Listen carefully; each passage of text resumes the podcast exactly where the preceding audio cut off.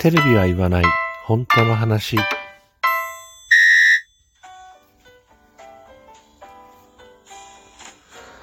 この番組は私ともゆきが政治、経済、社会問題などなど自分の思ったことをぐだぐだとおしゃべりする番組です。何かしら、えー、皆さんの気づきだったりとか考えるきっかけになれば幸いです。ということで、今日は成人式でしたね。今、今というか僕が成人式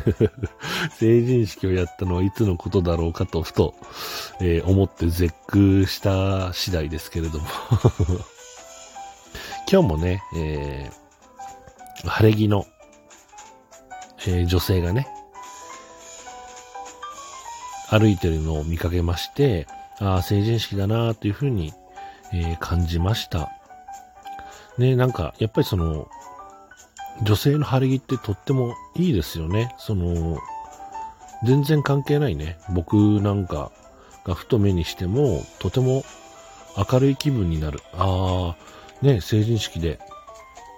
綺麗な着物着てるなって、きっとね、えー、ご本人も嬉しいだろうな、そして、えー、お嬢さんたちもねとても嬉しいだろうなというふうに感じて気持ちが明るくなりますね。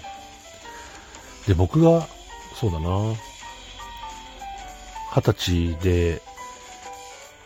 成人式をやった時どうだったかなとふと思い出してみたら、成人式を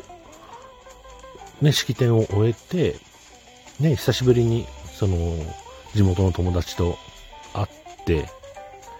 ね、えー、久しぶりだねなんて話をしながら、まあひとしきり盛り上がって、で式典が終わって、まあね、人によっては飲みに行ったりとか遊びに行ったりっていう人もいましたけど、まあ僕は、えー、用事あるから帰るわって言って帰って何やったかっていうと、バイトの面接に行きましたなんかね、うーん、なんつったらいいのかな、あのまあ僕の成人式っていうのは、で、僕はまあその成人式の後にバイトの面接行って、で、まあバイト決まってね、えー、しばらくそこでバイトしてたんですけれども、ね、なんつうのかな、その、今成人、今日ね、えー、成人式を終えられた新成人の方々っていう、うん、人々にはね、若者には、やっぱり明るい未来が待っていてほしいなっていうふうにめちゃくちゃ思ったんですよね。僕はね、そのバイトの面接に行ってなんて言ってましたけどね、それでもなんかやっぱりその自分の未来に希望があったんですよ。なんかね、その景気は悪かった、僕のね頃も景気はもちろん悪かったし、就職氷河期なんて言われてる時代でもありましたけどね、そういう社会情勢を踏まえても、やっぱり若い時って希望に溢れてるよねって思うわけ。だから別になんか根拠がなくても、ね、時代背景、時代背景がどうであっても、やっぱり希望を持って生きていけたなって、ね、その後の人生は大したことないんだけど、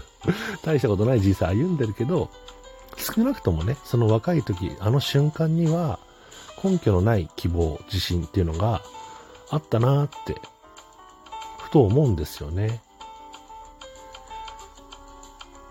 世の中を知るにつれてね、どんどんその厳しさっていうのも味わっていくことにはなるんですが、やっぱりその希望を持てる時期っていうかね、そういう瞬間っていうのはね、その今の若者にもあってほしいなと思うんだけれども、アンケート結果なんかを見るとね、やっぱりその今後の人生とかね、その就職から人生設計について、なかなかね、希望が持てないっていう若者も多いんですよね。今の日本、ね、えー、今日成人された方、もしくは、えー、来年以降成人される方、そして、えー、今日、今この瞬間に生まれた赤ちゃん、ね、そういう若い世代、それからこれからの日本を、日本を背負っていく世代になんていうのかな、やっぱり希望のある社会、希望のある日本、希望のある世界っていうのをバトンタッチしていかなきゃいけないよなって、今日ね、晴れ着の女性を見て、スーツ姿の男性を見てね、まだ着慣れないスーツ姿とかね、ういういしい感じの若者たちを見てとても感じましたね。僕ら大人世代の責任だと思いますよ、これ本当に。別にね、その自分の子供がとかね、えー、自分の親戚がとか、まあ、自分に近しい人ばっかりじゃなくて、やっぱりこの社会全体を良くしていかないと、仮にね、その自分の子供や自分に近しい人だけはなんとかなったとしても、ね、えー、その自分に近しい人の友達とか、ね、自分に近しい人のさらに近しい人とか、いうところがね、苦しい思いをしていたら、やっぱり素直に喜べないよねって、僕は思うんですよね。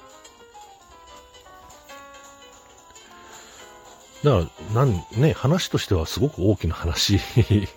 に聞こえちゃうかもしれないですけど、そんなに難しいことじゃないんですよね。僕がね、そのいつもこのラジオで言ってるように、やっぱりね、えー、政治っていうのを、政治経済っていうのをある程度ね、えー、がっつり気にしなくてもいいんで、ある程度気にしてもらう。今、えー、日本の状況、情勢っていうのがどういったことにあるか。そういったところに気を配ってもらう。僕ら一人一人の力っていうのは本当に小さいです。だけれども決して無力ではない。だから大人世代がきっちりと政治を監視してね、投票に行ってダメな政治家をどんどん落としていきましょう。いい政治家をどんどん育てていきましょう。ね、えー、良い政党をどんどん育てていきましょうっていう、そういう風潮になっていけば、ね、例えば自民党政権をひっくり返せなかったとしてもですよ、ね、僕ら庶民がそういう目で見ているぞっていうことが、ね、えー、伝われば、自民党だってそんな変なことはできなくなりますよ。ね、自分らが負けちゃうかもしれないと思えば、やっぱりそんな変なことはできなくなる。それだけまともな政治に近づくっていうことですから。やっぱりね、その、今権力を握ってる側にプレッシャーを与えられるのは僕ら大人世代の人間だけなんですよね。そして、そういう、うー、少しでもいい社会に向けていこうっていうことを伝えていけるのも僕ら大人世代なんですよ。自分のね、子供や孫やそういう世代にね、えー、放っておいたら権力は腐敗するんだよ。だから僕ら庶民が、市民が、国民が監視していかなきゃいけないんだよってことも、まあ、家庭内教育の一つとしてね、伝えていけるのはやっぱり親世代の人間だしね、いわゆるそういう教育とかそういった部分を全部学校に丸投げするわけんじゃなくてね、丸投げするんじゃなくて、やっぱり、えー、僕らが伝えていかないといけないし、僕らが変えていかないといけないよねって。それをサボった結果どうなるかって言ったら、自分の子や孫の世代にまともな就職先すらないっていうような、非正規労働者しかいないような、移民しかいないような、そんなもう日本とは呼べないような国、もしくは社会をバトンタッチすることになってしまうんですよね。その時になって、はたと気づいても、もう取り返しがつかないんですよ。なので、僕ら世代がしっかり今、ここでね、若い世代にバトンタッチをする、そういう社会を作っていくことが、大切なんじゃないかなっていうふうに、今日のね、成人式の日を迎えてめちゃめちゃ思いましたね。何でもかんでも成人に結びつけるんじゃないよって怒られそうですけどあのね、もう日々僕ね、自分の放送でも言ってますけど、あの、政治が変われば、社会は変わりますよ。これ本当に。で、なんで今こんな社会になっちゃってるのかって言ったら、政治がこういう社会にしてるからですよ。何でもかんでも政治のせいにするなっていう方もいらっしゃると思うんですが、そうじゃないんだよね。制度を作ってる側の人間だから、向こうは。だから僕ら庶民のために制度を作ってるわけじゃなくて、ね、えー、彼らに、権力側にお金や票、そして地位、そういったものもくれる、えー、大資本、ね、大企業、大資本、そういったもののために政治をしてるわけですから、僕ら庶民に向けた政治なんかするわけないよねって。それを変えていけるのは僕ら庶民、市民、国民だけなんですよ。日本を変えられるのは日本国民だけなんです。だから僕らが若い世代により良い日本、より良い社会をバトンタッチしなきゃいけないな、というふうに思うんですね。ね、えー、この僕の放送を聞いてくれ、くださってるような既得な方はね、あの、僕の話をそうだよねって聞いてくれるかもしれません。だけれども、なんだこいつって何言ってんだお前っていう方の方が圧倒的に多いですからね。だから僕らはこういう気持ちをどんどんね、伝えていかなきゃいけないなっていうふうに思うんです。ということで、えー、成人式の日に寄せて僕の思ったことをお話ししてみました。えー、本日も最後までお付き合いくださってありがとうございました。